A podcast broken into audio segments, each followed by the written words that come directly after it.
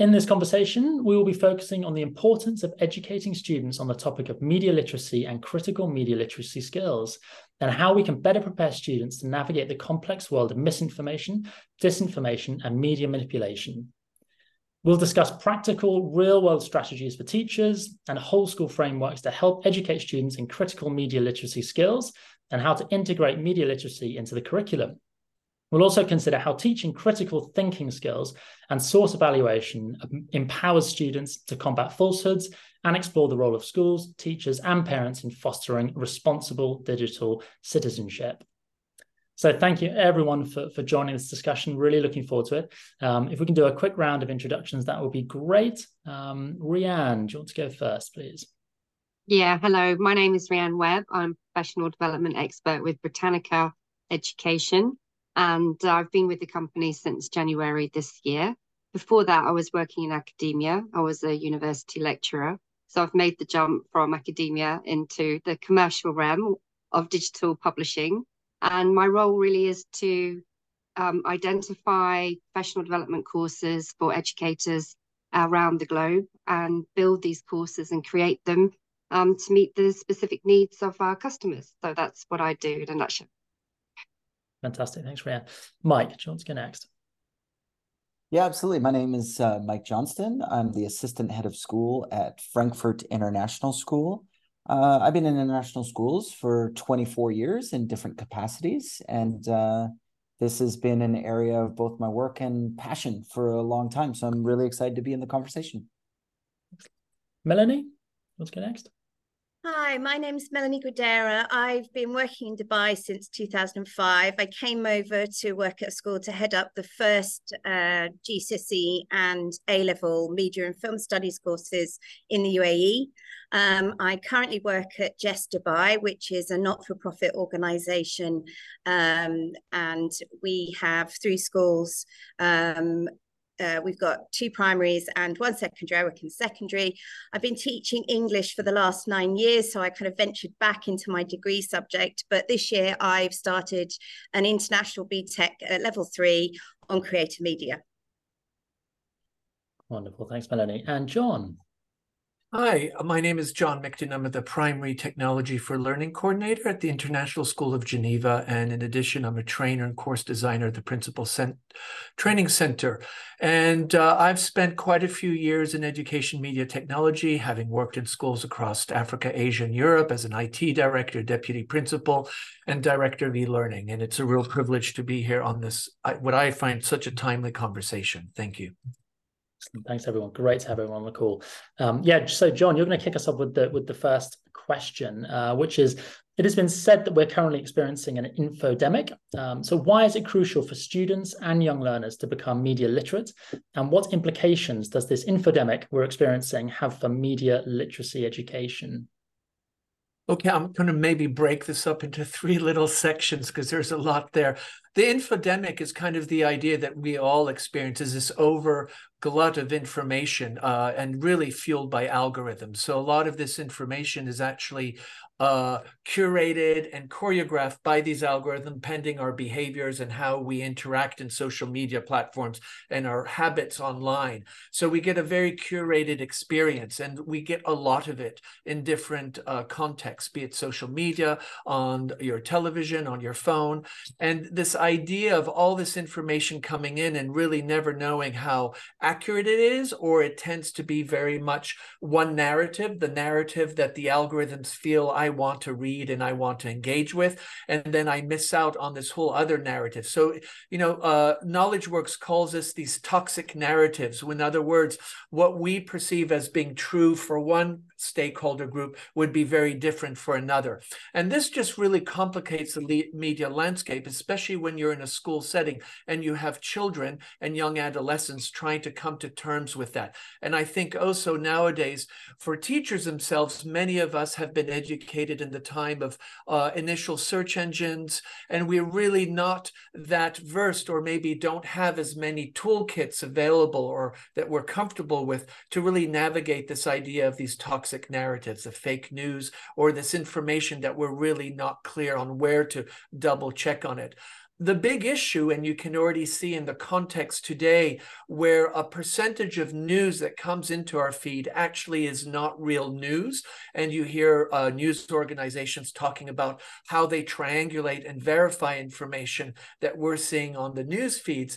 But the fact is, sometimes they could be as mundane as gaming videos that are then sent out to represent events that are happening that actually are not connected to the gaming video. And so you've got this fake news. You've also got perspectives that often there's no fact checking. It's emotion. It's very much a, a gut reaction and people kind of supporting each other. The bottom line is for any educational institution because what we want is our students to be critical thinkers, problem solvers, really be perceptive, really understand the importance of balanced perspectives and how to really check that things are true. So when you're amplifying or sharing out, you're really giving a very level headed, well founded, fact checked piece of information. And what, as this becomes more difficult, it actually impacts democratic processes because now opinions are so uh, separated and so toxic that actually people jump to one perspective and there's really not much consensus. There's this gap in between what you think is right and what the other person thinks right. And there are these bridges that are really lacking where people can really find an opportunity to be tolerant and open to these perceptions and perspectives and really digest that and then come to consensus on what actually is happening. So I think it has never been more important for schools to engage with it. And I think we struggle because A, we haven't really invested in the professional development for people to understand how do algorithms work? How do news work? How can we engage and kind of fight against this personalized experience? How can we bring a broad perspective? What are the resources we can do? And that takes time. And if we don't give the time, then what happens is teachers are kind of falling prey to this kind of uh, what I would say toxic narrative. And then kids see that as a model and then they engage with it and only amplify it more. So I can't think of a more important topic today if we believe in democratic values and voice for all kinds of marginalized groups and non marginalized groups that we're equal players in the narratives that we build about what's going around us, then media literacy should be a non negotiable. Hmm. Yeah, uh, yeah, absolutely. Yeah, I couldn't agree more, um, John. And I think that's a massive part of civics education and uh, how the so democratic principles are, you know, really put into practice in the classroom. And and I think that is an important thing to bear in mind is that when we're talking about literacy, we're also talking about why why is literacy important? Okay, so to read, to write, you know, numerical literacies. There's so many different types of literacies, and and teachers you know will be doing that as part of their teaching practice you know as part of the curriculum. But the thing is, is that media literacy as far as i know isn't a specific subject. Um, we have media studies and mel will talk about that soon i'm sure. But john as far as you know how does civics education how does that actually correspond with what's going on in classrooms say for example in your school? Do you call it civics education or how does media literacy actually get taught in the school that where you work? I think often, you know, media literacy, uh, the, kind of on the philosophical and ethical level, it's through a theory of knowledge. If you're in an IB school, that's a big component. You have that philosophy and that questioning. I think there's a lot of research, a lot of units of inquiry. We're an IB school, so a lot of units of inquiry require research. But people, and, and this is no disrespect to anybody, kind of bumble along. They go to Google, they might go to some library sites but we're not really getting kids to look at a feed from TikTok or Twitter or wherever X, sorry, and actually unpacking that and saying, look, this is wrong. How do we know this is wrong? What are we doing to really leverage that understanding? And how are we equipping teachers to know that, yes, the TikTok feed actually is where a big percentage of the kids might be getting their news. Uh, it might be Instagram. It might be whatever social media platform. So I really think it's almost like re- uh, revisiting what we think as media literacy literacy and understanding it's exploded and it comes at any time anywhere and kids are constantly getting updates we all are so navigating that i think you know what we're seeing is schools are starting to understand that but i think there's no real clear framework that people are working with and a lot of people are creating some really engaging lessons but I don't think, you know, there's a framework that we can just pull off the shelf and engage with it because it's changing so fast. And there are different organizations, media literacy organizations, etc., ISTE and DQ. There are a lot of organizations that provide the platform, but a lot of it has to do with where do teachers have the time to make that a focus? Because they're competing a lot of other things, math, reading, uh, they're just all kinds of other things. But I think if we believe in these democratic processes of critical thinking, problem solving, and agency for multiple voices with solid perspectives, then we need to give it much more airspace than we're allowed to. Melanie, it'd be great to hear your thoughts on, on sort of the importance of um, young learners and students becoming media literate. Well, I, I just found what John was saying, it was so interesting and it was right along some of the lines that I was thinking. Um, for me, it, it kind of came back to what's happening in the classroom with students producing media. So we don't just have consumers now, we have consumer creators. So I was talking to my BTEC class about this the other day, and they're, they're, you know, 25 years ago when I started teaching, it was much more of a consumer um, kind of media literacy, whereas now you've got the students producing media. And I think it's it's often been quite an easy win in the classroom or let's make a little film about let's do a sound recording on this let's do some let's make an advert. Um, and i think um, what what where that is an easy win and i'll come back to that that sort of later on what doesn't always happen is there isn't always the connection between the recognition of the impact as a media product um, rather than kind of just trying to cover curriculum. So I think it's very easy to convince students um, that something particularly these days is is real. I think about a boy in my tutor group he's in year nine so he's about 13 and um, he wants to be a footballer and i think he believes that this is going to be easier for him now than it ever was because because of social media it brings those those personalities those sports personalities so much closer. And so he he you know we never want to squash anybody's dreams but i think he believes it even more than ever. He also you know uh, like a lot of them are they're kind of very taken in by what are essentially all the get rich quick schemes and scams that we've all had to kind of navigate. But again because it's so close and it it you know social media can make it look so realistic and you know so um, kind of easy to get. It's never been more prevalent. So i think um, you know just recognizing the impact of the media that students are looking at and making it's, it's just it's absolutely vital for them. And of course that critical thinking in media literacy is is is really what we we should be aiming for as well. Um, so you know this was something that i was thinking about where does this fall in the curriculum? And it's traditionally fell to ict or computer science as we we call it here now particularly at key stage three. It's coming through increasingly in english and and having been an english teacher for quite a long time now um, or gone back into teaching english i've found in the ib diploma program that the langlit course um, you know it it's it's one of the integral parts of it is image analysis. So, you know, that is covered in other parts of the IB um, diploma program other than the film course that um, that is also part of the IB. Um, there are also kind of the the media and film programs that are specific, um, but they're still kind of sort of a bit few and far between.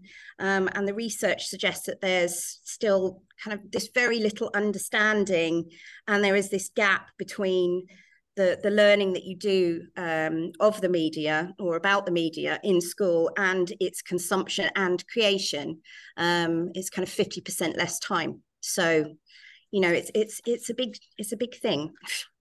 Yeah.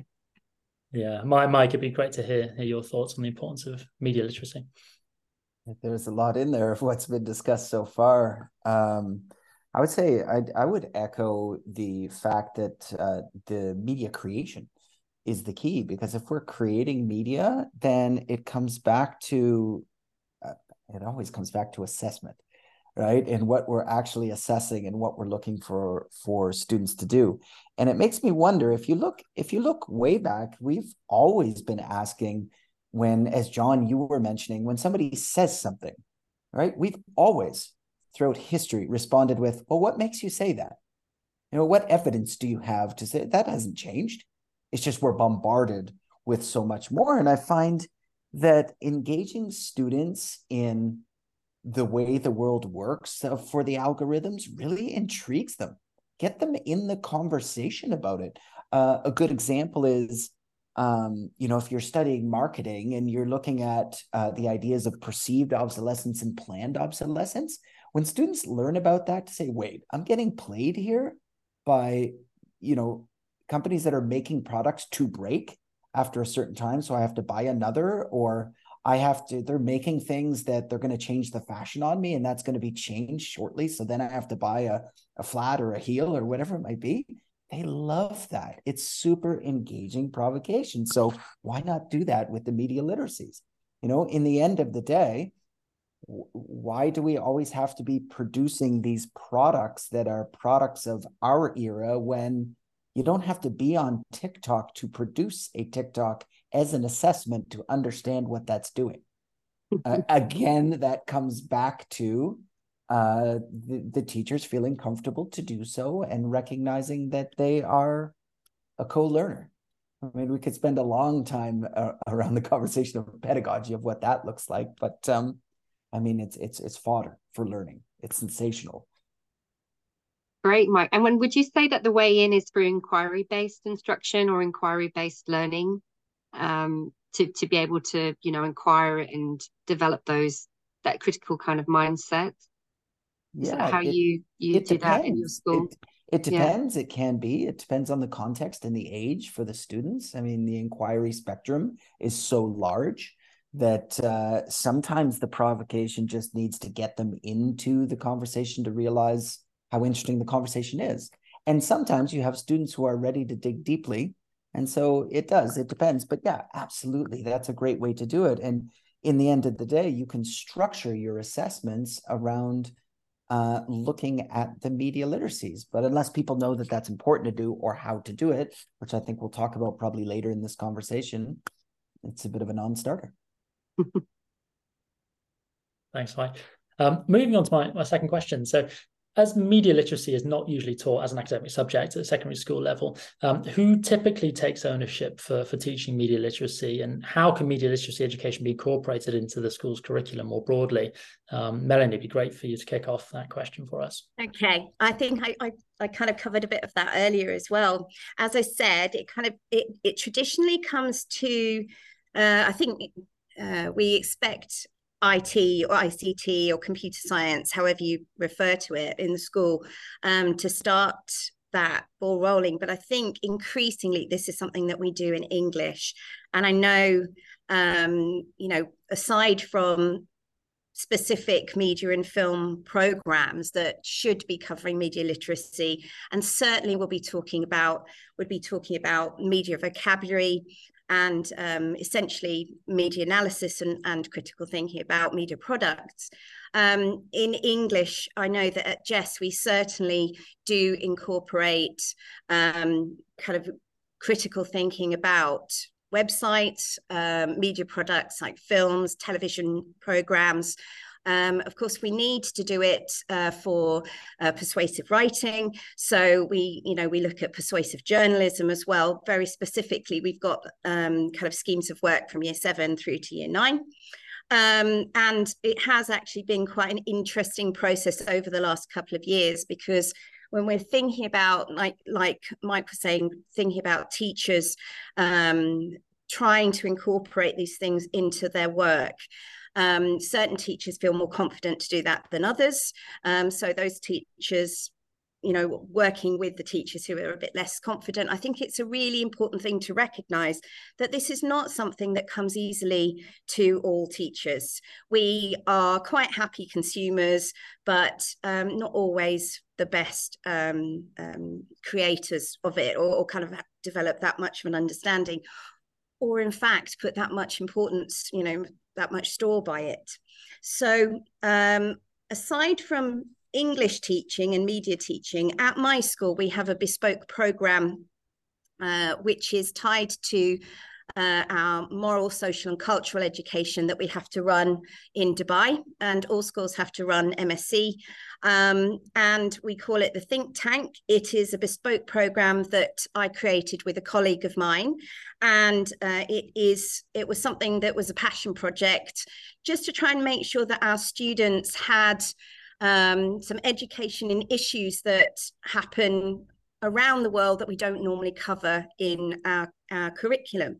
So, because um, MSc and um, kind of social studies needed to be covered in our curriculum, PSHE kind of evaporated, but the think tank is still there. And we cover um, you know, year seven through to year 13, and we cover everything from animal cruelty to political bias. But we do include media literacy topics such as uh, media bias, body image in the media, and e safety as well. So, even though there is, I believe, there's a lot of scope to cover it in in lots of different subjects. We do actually have part of that as as a bespoke program at our school because we do think it's really important.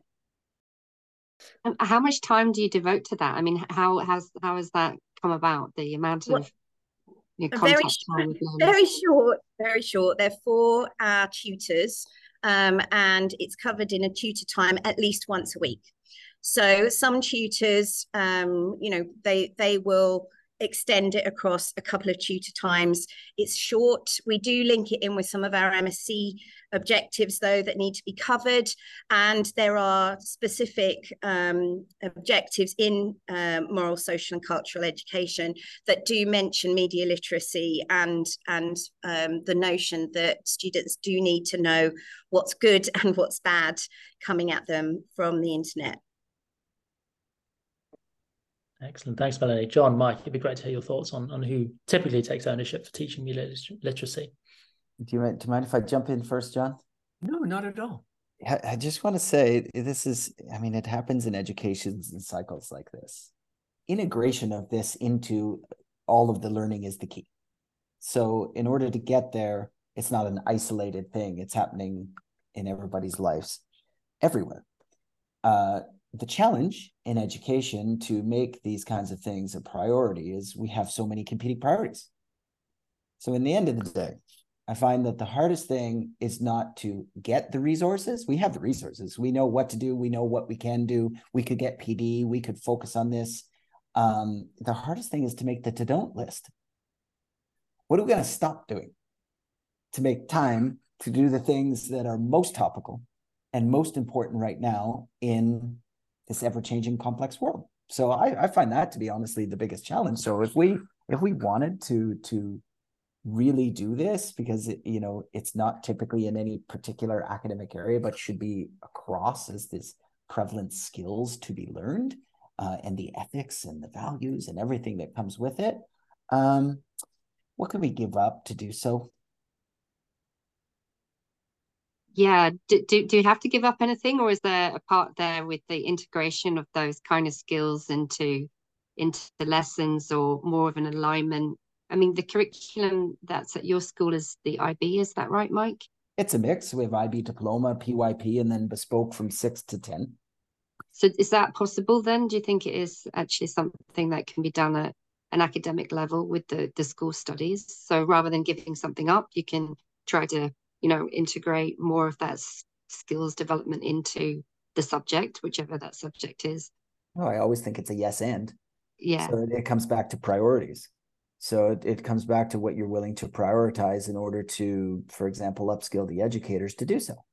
But mm-hmm. there's lots of things that we want to grab for the time for, for, for professional learning and otherwise to say, no, this is more important. So what's going to make it a priority? Um, and when you make these priorities, something's going to go down the list on the priorities. So that's what I mean. So what are you going to push down the list? And uh, let's face it, when it comes to a lot of the content that a lot of skills uh, that a lot of schools are are still teaching and learning and some antiquated assessment practices, I'd knock that kind of stuff off the list to prioritize this. One thing that we've been using is the uh, during the PYP and in the MYP is the program of inquiry. Because if you look at some, I'm just going to read some of the topics how the world works, what we are in place and time, how we express ourselves. These are things that are quite old. But when you think of today, how you express yourself and how you how the world works, then there's so many great opportunities to bring in that media literacy. So, for example, we the kids are doing a whole thing on social activism. So we did lessons on hashtags. How do hashtags work? We've been doing a thing on digital tracking. How does digital tracking work? What, how do uh, tracking cookies and regular cookies, how do they differ? How come is when your mom and dad are talking about a Thai restaurant next time on your phone? And we talked about user agreements and and you know the, all those things.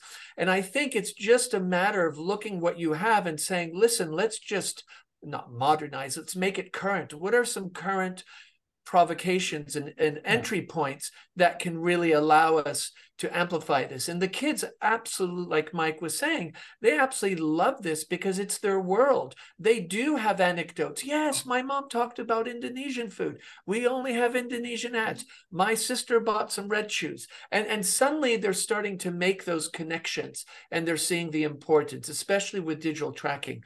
I know a lot of the year sixes, when they engaged with the whole lesson, we did a few lessons on digital tracking, hashtags, and algorithms. They were like, well, th- why why do they get to do this? That's a great question. Let's find out you know? So i think it's also looking at what you have and being courageous and saying well we don't need to throw it out but let's look at it through a different lens. Let's look at it through the eyes of the students because i think so often we teach to the past we say okay this is my reference point. Let's do a persuasive essay and let's stand up if in a crowd. Nobody's doing that. You put 140 characters on twitter and x and you hope it goes. Uh, you know i think that's where we need to start shifting is that not always thinking about our teachers past where we're comfortable being uncomfortable in engaging with where they are yeah, and that's quite a big thing to be able to chew off, I can imagine, yeah. because the yes. teacher would need to do their own research or inform themselves either through reading or watching something or receiving some training on that, I would imagine. Or or or is that not the case? Do you think the learners are also co-contributing the kind of knowledges and experiences and then between the teachers and the, the teachers and the learners, they're actually beginning to form their own understanding of what's going I, on, especially the technical think, side of things. Yeah, you know? I think yeah. a bit of both. And I think it's also, you know, I always, uh, when I'm working with teachers and they're like, well, why would we? I don't know much about hashtags. Doesn't matter but you know good questions and you know to ask those good questions and you know how to curate and ensure that the kids are asking good questions and there's that dialogue and you're moving it forward you know you can go and get a youtube video to explain hashtags in five minutes uh, you know so i think it's also making sure teachers don't feel disenfranchised and saying no you still have a critical role in this conversation. You bring so much wisdom and expertise. Okay the knowledge part well guess what? We have youtube we have chat gpt we can generate the knowledge very quickly for you to use it as a point of reference but you know what a good lesson looks like uh, you know what good inquiry looks like. And I think it's really making sure teachers know they have an immense amount of expertise and value. And what can you do as a team? Okay, we'll go and quickly find out what these things are. We'll watch a couple videos. And in some schools, we have, you know, and like my role where I'm a digital coach, a lot of schools have people working with teachers to support them, the library teams and the digital coaches, and really, you know, making sure that's a co teaching environment where teachers feel. Uh, uh, respected and really eager to learn because things are set up in a way that it gives them also some choice and agency. I think that's a really interesting point that you're bringing up there with um, with kind of teacher concern about what they can what they can bring to those lessons. And um, we recently had some inset about some research that John Hattie has done Um, he's still at it, um, but uh, it it turns out that kind of one of the biggest the biggest barriers to learning is is uh, the teacher's own concerns about what they can manage and do. And I found myself really relating to this because having taught been back into English, being the person who knows about tech in English and putting together uh, um, kind of media style resources for English, um, going back in uh, to teach at, at you know the highest level that we can have in school um, in a very practical course um, i found myself really worrying about really questioning my my kind of technical skills nearly 10 years on from the last time that i taught media and film. So you know I've, I've kind of thrown myself back into it but there is so much more information out there that has helped me to kind of develop, redevelop and relearn skills and learn new skills. And um, you know, it's I think I think for teachers, one of the, the key thing is just key things is just to be really open minded about it as well. And um, you know, I'm not I'm not very good at um, and not I, I, always want to make everything just right and i think it is a, a real kind of product of, of my environment. Um, so uh, i think we have to accept that it's not always going to be perfect. Definitely. Yeah. Max can i can i share an example? Of course mike yeah. Um, because you know that that that really resonates because here uh, at at FIS at Frankfurt International School, we ran PD two PD days uh, two weeks ago, and you may have seen some things floating around social media about it. But what was interesting is it was focused on artificial intelligence, global citizenship, and belonging. And in the end of the day, so much of it was about these literacies and understanding your world and jumping into the technology, but with purpose to create a better world. And when we constructed the learning, we constructed the learning in a way that we had inputs from some external experts and we shared knowledge between each other but then we did a design sprint. And what i'm finding uh, particularly melanie when we at first there was some some hesitation of wait can i do something else on the friday? Because i don't actually understand what that's going to look like. And but i have this other thing that i have to do. And we we held held held preserved preserved preserved. And uh, 370 colleagues teachers non-teachers everybody was in the design sprint. And you should see the 82 uh, design teams in what they were creating. And it's because they were given freedom to say, just try it. And especially when it comes to artificial intelligence, and I would say I'd draw the parallel to to these media literacies, just create a place to play in order to just give it a go so that they don't get the I have to be the sage on the stage kind of feeling and I I can't dig into this until I completely understand it and the impact on our organization has been tremendous for people Fantastic. to just try it because we gave them free license to give it a go. Mm-hmm. Yeah. And I think, Mike, that's the whole agency part is, you mm-hmm. know, you, it's not that I was there, but you created a framework and then those design teams, but within there, there was like, you do whatever you want to do it. We're not going to tell you. So there was a loose structure and there was, of course, there was no opt out but when you opted right. in, then there was a lot of space for you and your group of people to say, let's try that, try that. And I mean, if you think inquiry is basically about playing, right? Is ex- exploring. If you look at Reggio, some of the philosophies is, you know, how are we engaging in play-based learning where it's it's a safe place. Actually, I I and somebody said we shouldn't be saying safe places we should say brave places. Mm-hmm. because when you say safe it's very dormant. You're safe and you don't do anything. Brave place means you have to action something to demonstrate bravery. And i like that idea. And this is fantastic uh, your anecdote. That is just very powerful. I just uh, i love the idea of the curiosity behind it. And um you know there is this sense that you you you kind of you don't want to fail but actually um, if i think about my career well all of my career i think there was there's been a lot of of kind of failing, safe failure. When I came over to Dubai, there were no other media studies teachers. Um, I was faced with a lot of technology I'd never seen before, um, never laid my hands to. And I just kind of spent a lot of time pressing buttons. What does this do? Oh, have I broken? No, I haven't broken it. You know, so so I think it's it's I think we lose our sense of that the longer we're able to do something really successfully. So we keep doing the same thing and the same thing and the same thing.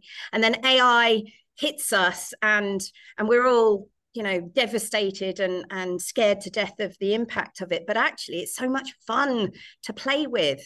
Um but you're absolutely right that that inquiry and and, play. Um i think it's very important definitely yeah, when you said that, you said 370 people. You didn't say there was a group of facilitators in one section and it was everybody, it was a level playing field. So I imagine yourself and your other leadership team members were in the design team. So everybody's kind of flat, you know, there's no hierarchy. Everybody is an equal. So if you mess up in front of somebody else, it doesn't matter.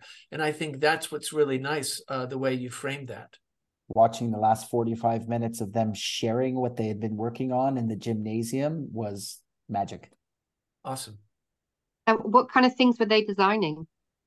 Oh, everything from assessments to unit plans to uh, better security protocols to uh, yeah, it was everything from saving time, becoming more effective and efficient to uh, embedding the sustainable development goals for true inquiry in that uh, inquiry unit in grade four. I mean, it was all over the place, but it's going to impact learning for kids. Fantastic. Yeah. That's awesome, Mike. Um, and dig, digging into these sort of practical strategies that each of you have sort of mentioned, I'd like to sort of uncover those a bit more in a bit more depth. Um, what are some of these practical strategies, uh, interventions, current best practices um, that staff members and teachers can implement to develop pupils' media literacy skills? Obviously, ones that maybe you've tried in your school, um, but perhaps other best practices that you've sort of come across um, from from different schools around the world. Um, yeah, Mike, it'd be great for you to kick off that that question. Sure. So I started that already. So I'll, I'll keep this short in, term of, in terms of practical strategies because I want to hear from everybody else as well. Uh, let me start with a micro example. So a practical strategy of creating uh, assessments that actually gauge media literacy. So it, it sounds like a simple thing, but it's it's quite transformational when you have uh, teaching and learning teams creating assessments and you can ask the very simple question to say how would you measure these literacies? Now you might need to take a step back and say what are these literacies? Right? And and as i said we have the resources for that kind of thing but most of the time people look at these media literacies and say oh yeah i do that. That's what i do.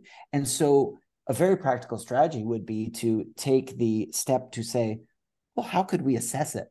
How would we know that students are actually engaging that and getting better uh, at at actually uh, deciphering the the fake news from you know what's actually fact based and that kind of thing. And so when you actually have to create the assessment and you can do it in teams to actually look at uh, those practicalities, they're not only learning themselves, but then they're actually the next step, as we talked about earlier in this conversation, much more likely to integrate it into their academic subject areas and inquiries.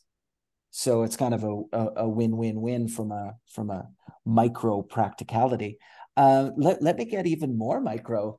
Um, yeah, I, I learned from a great educator. Uh, this was during an advisory, and you can call it tutor, homeroom, whatever culturally people call that block of time where that adult is like mom or dad to them and kind of looking at their overall experience. I saw a master educator who every uh, six months they have a super fun activity where their advisor group creates tutorials for adults.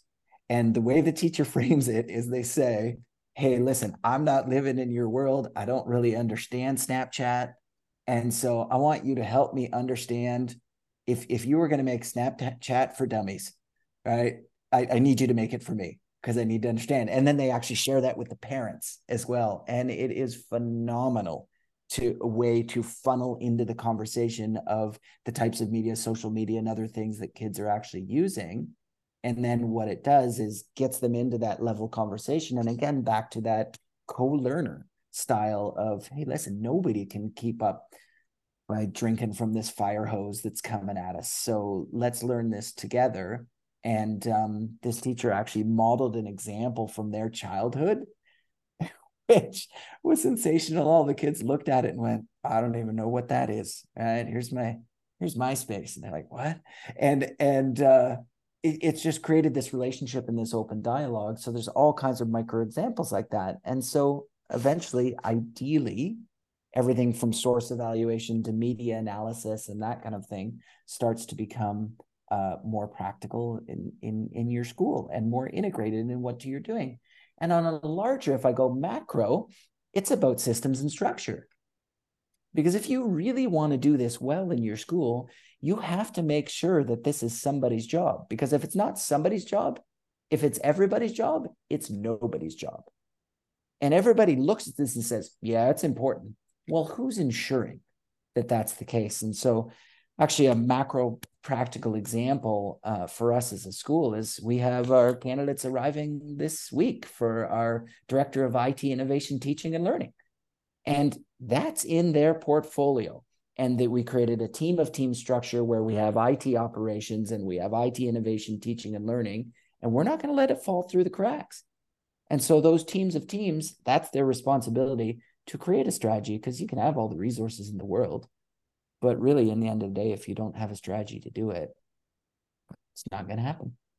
So a little bit of micro to macro. That's awesome. Thanks, Mike. Melanie, it'd be great to hear your thoughts on any practical and uh, uh, intervention, best practices, etc. Well, it, it's like I, I I was saying having um, getting students to use media products to show their learning is is a, a pretty easy win. It's a fun win, and it's easier than it ever was now. But every single time that there is an opportunity for at least some media language, at least looking at a product that already exists, maybe doing a little bit of analysis, whether it is to do with color or shape or the message that's coming through. It doesn't have to take long, but it's just a little, a little, little bit. Um, so you know that could be all the way down um, with with really young children in primary, the way that they see things and the way that they understand the messages. Um, if we're thinking about kind of the other end, I'm thinking about my year 13s in the diploma program.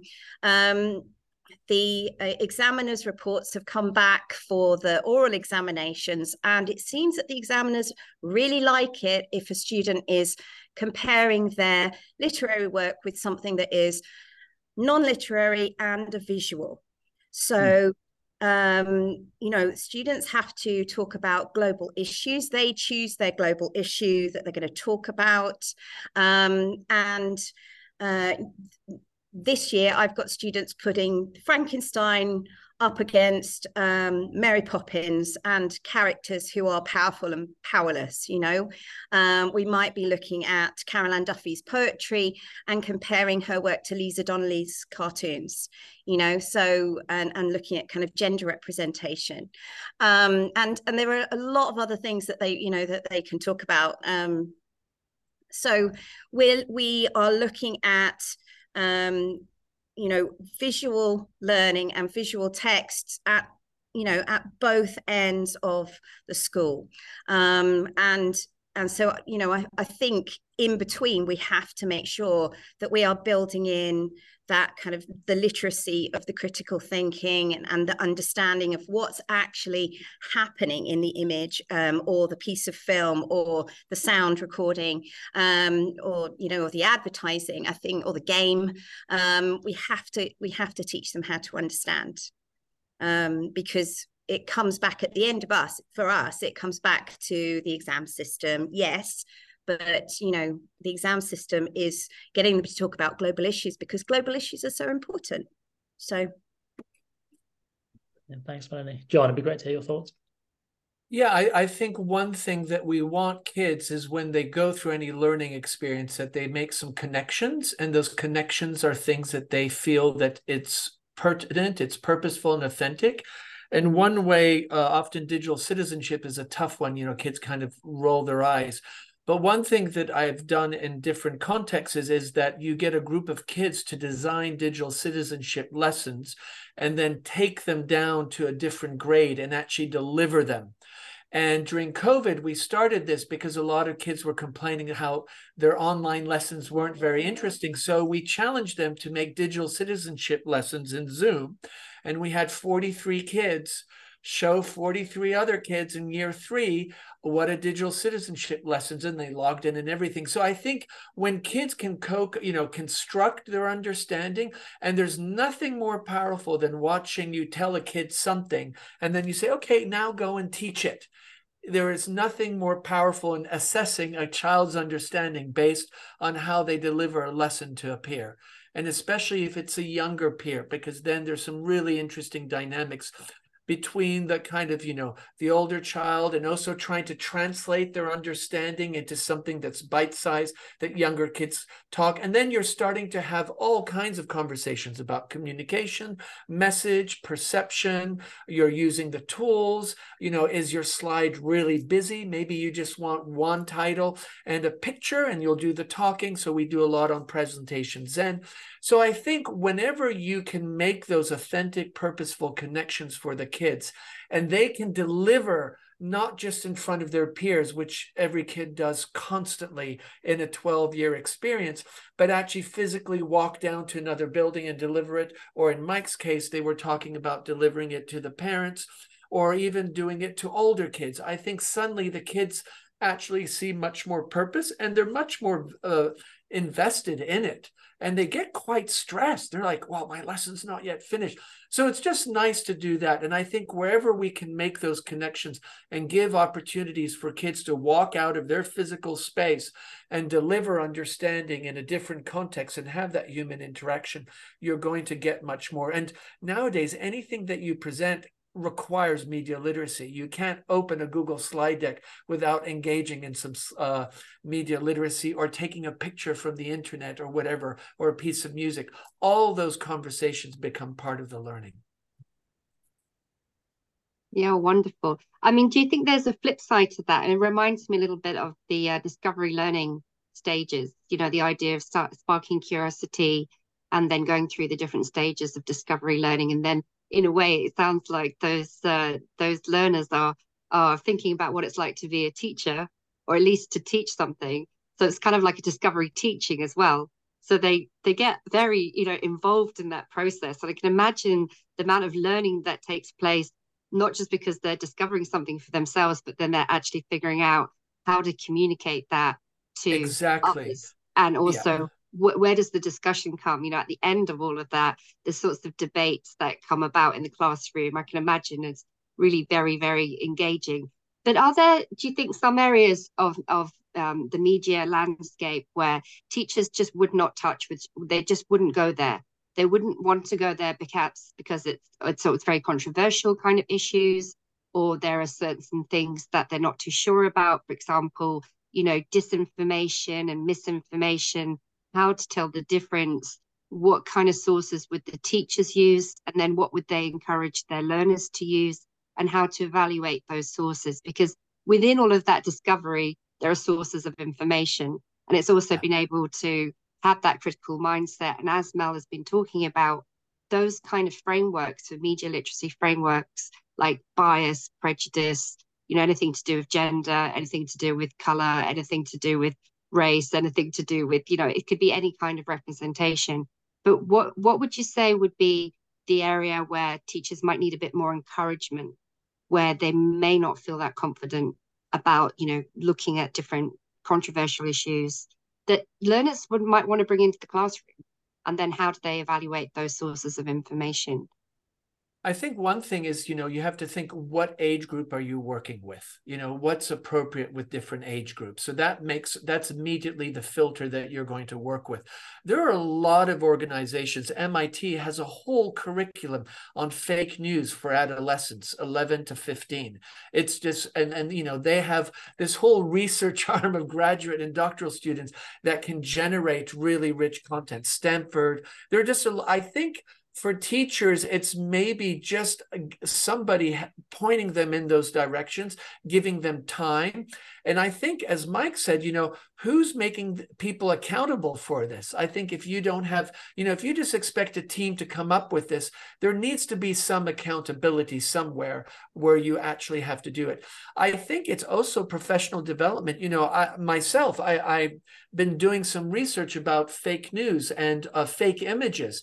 And one thing I start learning is that hands are really hard to replicate. So if you don't see fingers and detailed nails, chances are that it's a fake image. There are certain things that is much harder to do well. And most fake news images are cheap replicas that are maybe photoshopped or with some AI. Of course, that's going to change. But so those are the kind of things where actually maybe you do need some professional development. I think it's a combination of, you know, what accountabilities you put in, what kind of professional development and also allowing teachers and and you know mike's anecdote of having the design sprints when they're sitting down and looking at their uh, programs of inquiry that they're actually having the time and having those discussions. Because if you put teachers in a room and let them really unpack a program of inquiry in the case of the pyp it's amazing what percolates up. And I think we sometimes underestimate. It's just that we don't ever give enough time to uh, sit down, you know, for a whole morning or whole afternoon uh, for people to have that time and not uninterrupted time. So I think it's a combination of these different things. Mm.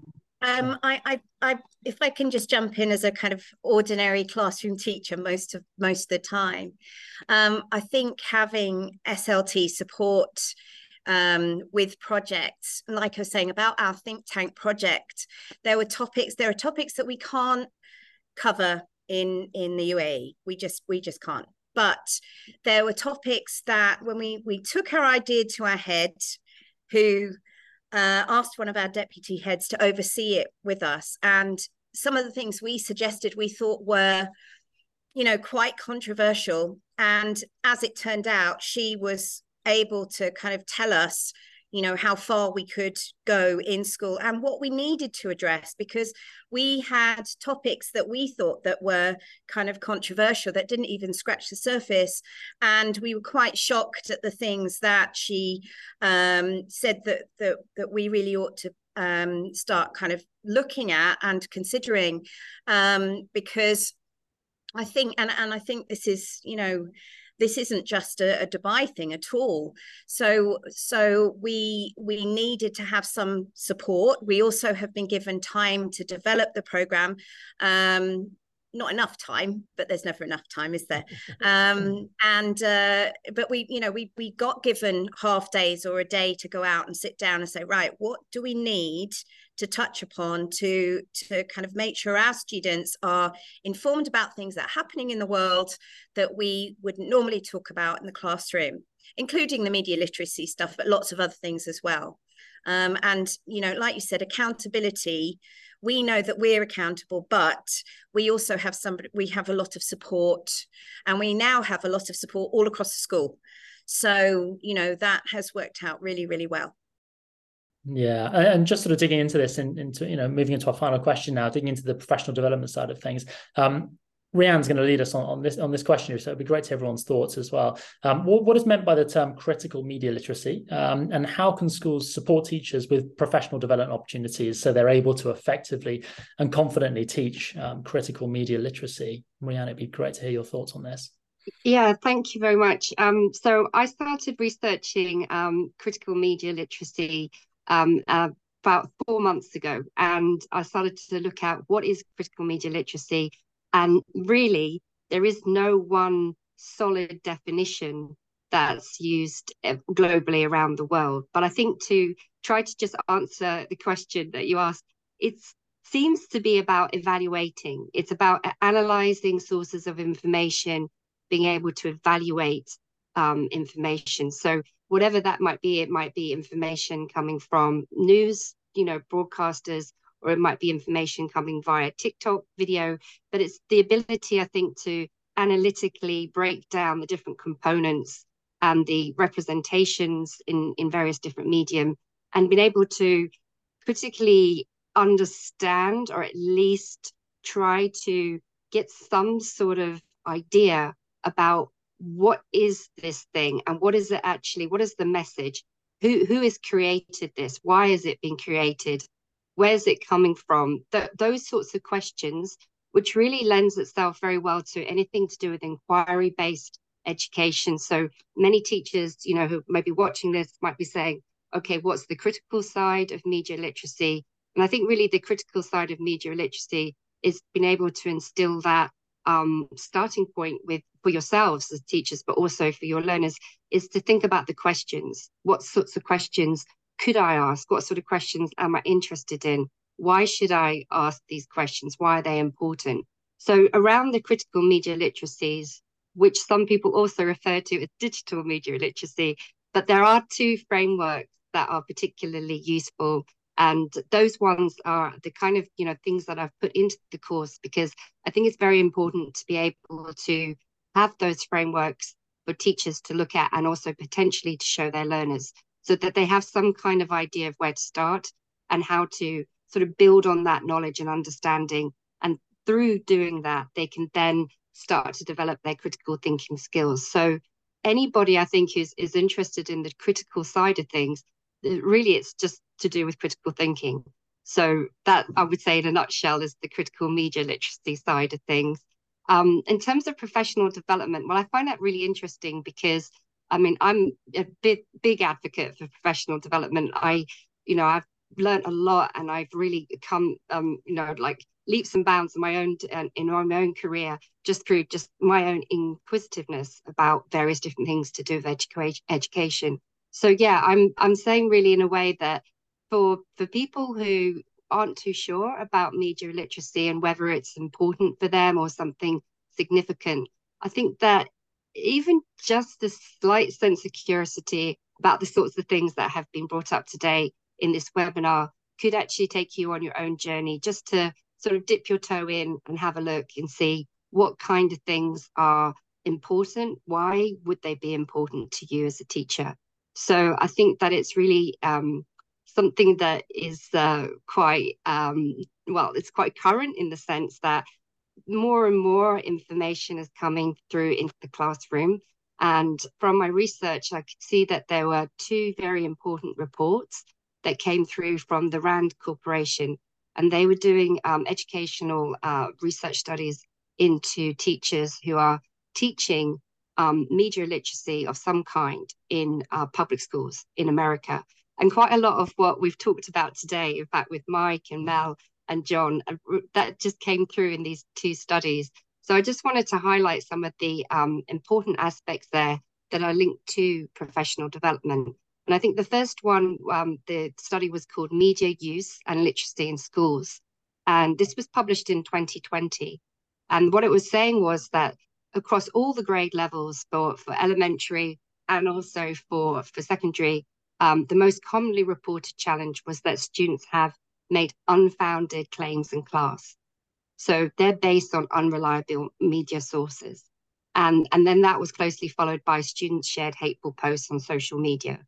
So it also represents that whatever a teacher's doing, whether they're teaching a subject, you know, whether it's maths, it's science, whatever, whatever sources are being used in class, there's always um, a possibility, a potential that other sources that you know not necessarily used in the classroom, the teachers trying to you know ask the learners to use that, they might be using their mobile phones or whatever, or they might have seen something somewhere and then they've remembered it and they haven't necessarily gone through the process of learning how to evaluate what it is that they're hearing or seeing or reading.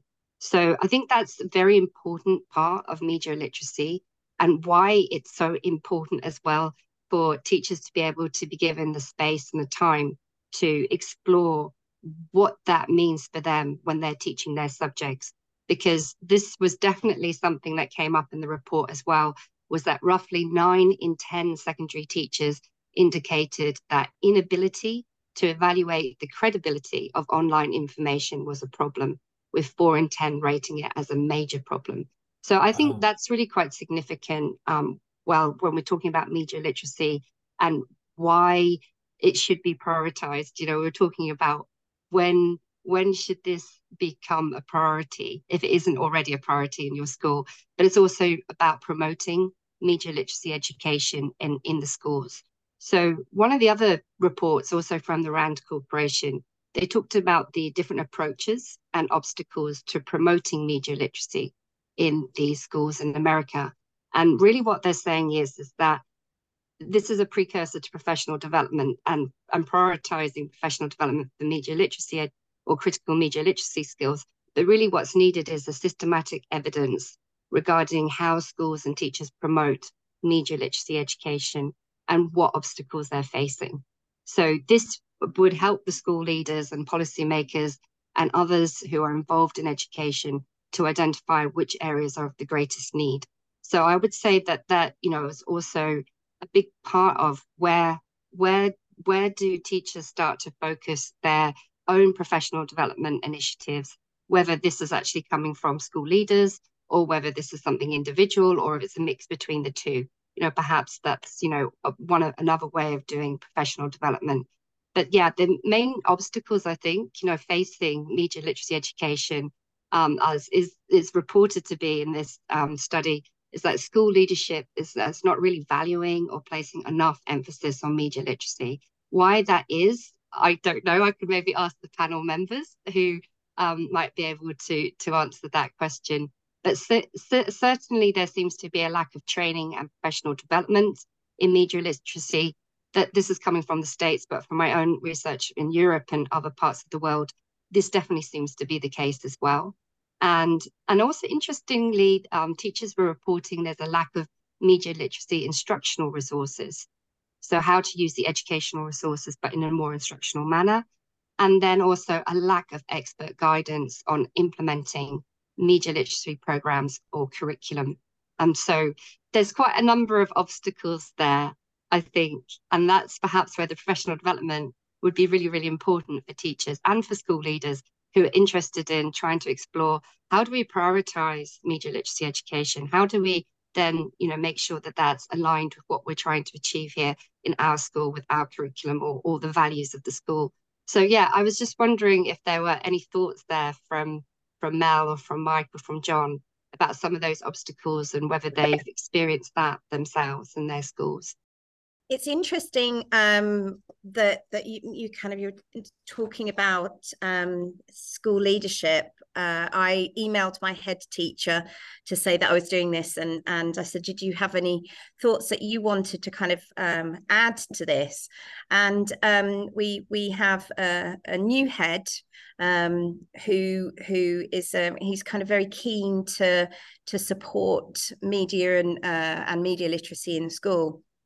Um, what he felt was that you know he he he felt that there does need to be more kind of consistent standpoint on it um, and and wants there to be more training. So you know I, I see that as a as a real um, as a real bonus actually. Um, but yeah I, I can kind of see how that how that works. And we recently had some ai uh, training, um, and I was with the heads of department talking about it. And I think it's just trying to kind of get past um, the worries of student usage for for kind of the the, the wrong usage, um, and just trying to kind of make it something that that we have to embrace. Um, and it was a really interesting discussion with heads of department because I, I, guess about half of the people who were in the room were really kind of keen to to to talk about it and and use it and had ideas about it. And there are quite a lot of people in there who are quite resistant. Um, and it's you know totally understandable, but it isn't something that's going to go away. So you know what you're saying about about um, senior leadership um, um, needing to kind of offer more kind of training opportunities. I think again, though, it, coming back to what uh, Mike was saying earlier, it, it's it's about what do you prioritize, when do you do it, how do you find the time. So, but I, I did think it's a pretty interesting discussion. The teachers, intention is there. Teachers have the hardest job in the world, so I completely understand when when you look at even getting into these media literacies, you look at the topics that are floating around uh, social media, and you look at uh, you know our strategy of equity, justice, and belonging, belonging, or you're talking about sexuality or whatever it might be. It is so difficult for any human to navigate it. Never mind be responsible for 20 other humans who have 40, maybe, parents on the other end with their own opinions on that and what they're being fed. So I get the complexity of it. It's it's it's very very difficult. I'll just say one thing. To make it a priority, it's got to be linked to your strategy. And um, the way that we have chosen to do so here at the school is not through technology. It's through well-being. And so when you talk about people's well-being in in in being well and flourishing and happiness and what's important, if this aspect isn't in the conversation, it's not going to work for you strategically. John, any any final thoughts before we wrap up? I know we're we're close. No, I I, I can only echo with Mike is the idea of putting in your strategic plan. And every time you put it in the box of digital literacy or technology, everybody rolls their eyes. You're mm-hmm. not going to get a buy-in. That's like that's that that office's problem. That's these people's problem. And uh, I really applaud Mike's school for tying it to well-being because at the end of the day is how much free will do we still want to have? It's down to that. Do we want to have the free will to make our own decisions and pick what we read and what we understand? Or are we going to let somebody else do it for us and actually be kind of intoxicated and don't even realize it? I think these are major, major questions. And as Mike put it, and I think uh, Melanie too, it, it's, you know, how do you create that in a context of education that's so complex and people have so many things going on. You have different human human beings all with their opinions and, and their agenda. So i think it's just but i think if you don't make it explicit in your school learning principles values and mission and then also take it away from it being tied to the computer because a lot of this you don't need a computer. It just it's everywhere. You go in this metro you go to the cinema you go on an airplane. Wherever you're going in the bus there's there's media. It's everywhere and so I think we do ourselves a disservice of saying it's a tech issue or a digital issue. It's it's about free will and democracy and free thinking and critical thinking. These are all things that I generally think most schools that we're talking to, it's part of the missions and values that they believe in. So that should be in the front and center. Wonderfully put, and I think that's a that's a lovely place to to end this conversation. It's been yeah super fascinating, and um, thank you everyone for for sharing your ideas and insights and practical strategies. Such a huge topic, and um, yeah, thank you thank you once again for your time.